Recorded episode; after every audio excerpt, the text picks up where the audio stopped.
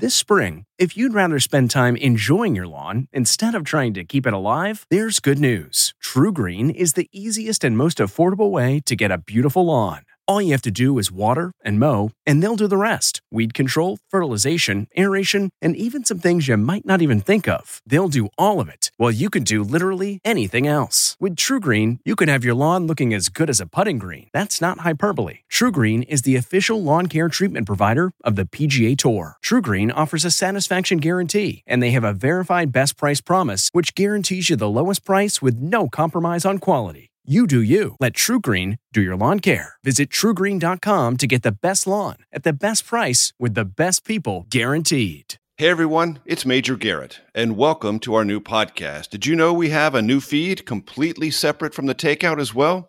Please just search Debriefing the Briefing.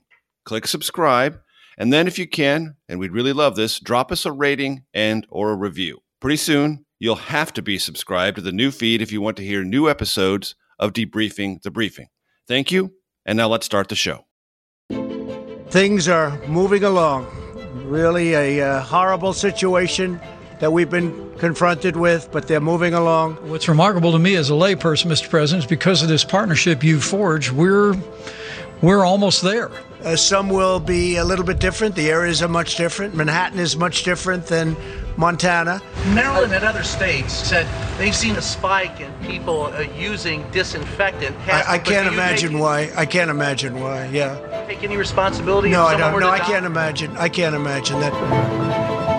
From CBS Audio, this is Debriefing the Briefing. Here's CBS News Chief Washington Correspondent Major Garrett. Hello from Washington, and welcome to Debriefing the Briefing, a summary of the daily White House Coronavirus Task Force briefing. The Monday briefing was first canceled, then put back on the schedule as a quote unquote presidential press conference.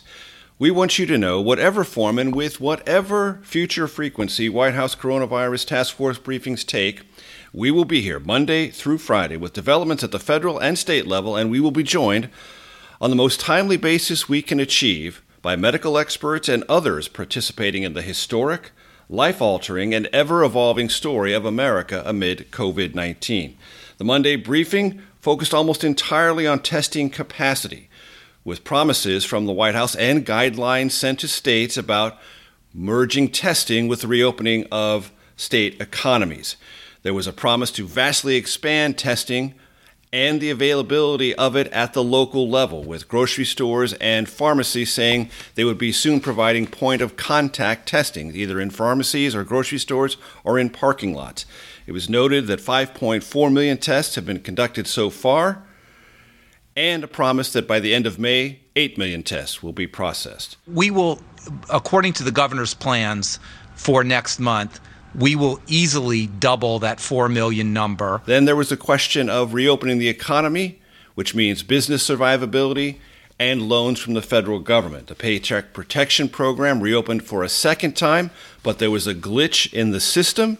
The website crashed, and that created frustration among some businesses patiently waiting for their loans. I heard there was a uh, glitch. We'll find out whether or not that's so. Certainly, it did work out very well for the original amount of money. This is the second amount, and I'll find out about that. We talked to the Credit Union National Association president and CEO Jim Nussle about that very topic. I know it's a lot of money and I know there's a lot of demand, but uh, shouldn't that functionality have been, if not guaranteed, more reliable? It should have been, and it should have been tested during the during the period of time from the first 12 days, which was about two weeks ago, until today, when they knew that both they were going to get more resources and there was going to be a long line, a long queue of applications uh, that were going to need to, you know, to get processed immediately. So that functionality needed to be there. And I, all I'm saying when I talk about patience is that we're in unprecedented times. I think all of us are willing to roll with some punches, but a few of these punches have been to the gut, and that makes it very difficult uh, to help the people that, that obviously we all intend to try and help through this program. And Jim, we've talked to people who are trying to keep their businesses alive at this time, and they express to us that days mean everything. And days of delays at this point for them could mean the difference between holding on and collapsing. You're exactly right. I mean, I've seen I've seen situations. I had a couple just today where I heard about a credit union uh, that was. Uh, I mean, our typical loan is about sixty four thousand uh, dollars versus some of the some of the national average. I think is which is over three hundred thousand dollars. So we're talking about very small loans that we're doing with credit unions. But these are the mom and pop stores that you see driving through Main Street of just about any town. And they're one, two, five employees.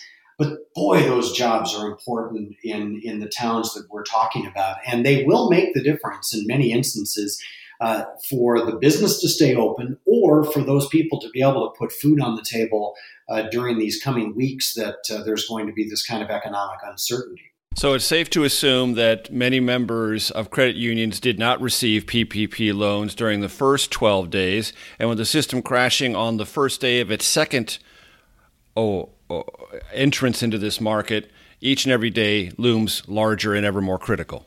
So we were just told that the system is back up. I mean, this is a live fire exercise, as you can imagine. So it crashed this morning, 1030 it's we're told that this afternoon it's back up and processing. The jury is still out, but uh, we're going to keep at this. I mean, credit unions feel like we're the kind of the the financial first responders because this is often one of the first places a person goes in, an, in any kind of disaster, natural disaster, economic disaster, they check their account or they try and figure out how they're going to make their business or pay their bills. And uh, so we're on the front line of that big and small, mostly small, and we want to make sure that the program works. So we're going to stick with it even when it crashes, but it is frustrating and it's got to keep going, chugging along if we're going to get these folks through the uh, through the crisis that they're finding themselves in now. I'd like to get your point of view on the following assessment, which I've heard from others. Uh, two significant structural flaws in the way the Paycheck Protection Program was originally put together. One, first come, first serve. Two, existing relationships with banks. Are those flaws or just what you had to do to make it work initially? It's a fair question, and there's always Monday morning quarterbacking that you can do. And, and so I, I think those are two important first things to consider, no question. But there had to have been a third and a fourth consideration in order to be able to get in line.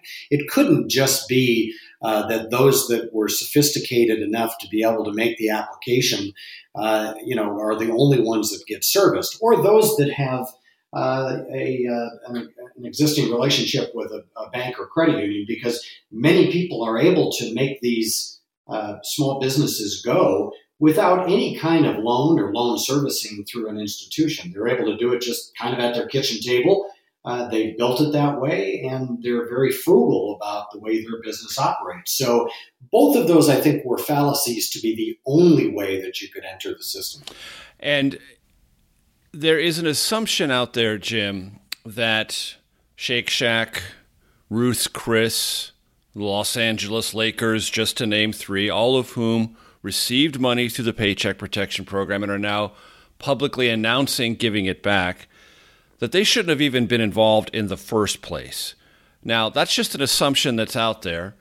If you meet the criteria and you apply, you're fairly able to access this money. Now, you may have a public relations problem on your hand, but that doesn't mean you've broken any rules or done anything necessarily wrong. What's your perspective on that? Since your members are not the Los Angeles Lakers, Ruth's Chris, or Shake Shack. Well, and you're right. I mean, it's it's hard to reflect on any of those. Those those tend to be the ones that stick out like sore thumbs because we all we all know that they're obviously big or something must not be right about that. But clearly, they made it through the system in, in some way, shape, or form. So, I think what we what what is more concerning are the ones that still have no answer, that have still not gone through the system, that are waiting for a system that has crashed or waiting for money that wasn't appropriated to start with. I think that's more frustrating to me than than hearing the the instances, you know, like a Shake Shack or something like that. I just want to make sure that, and I think our credit unions that serve them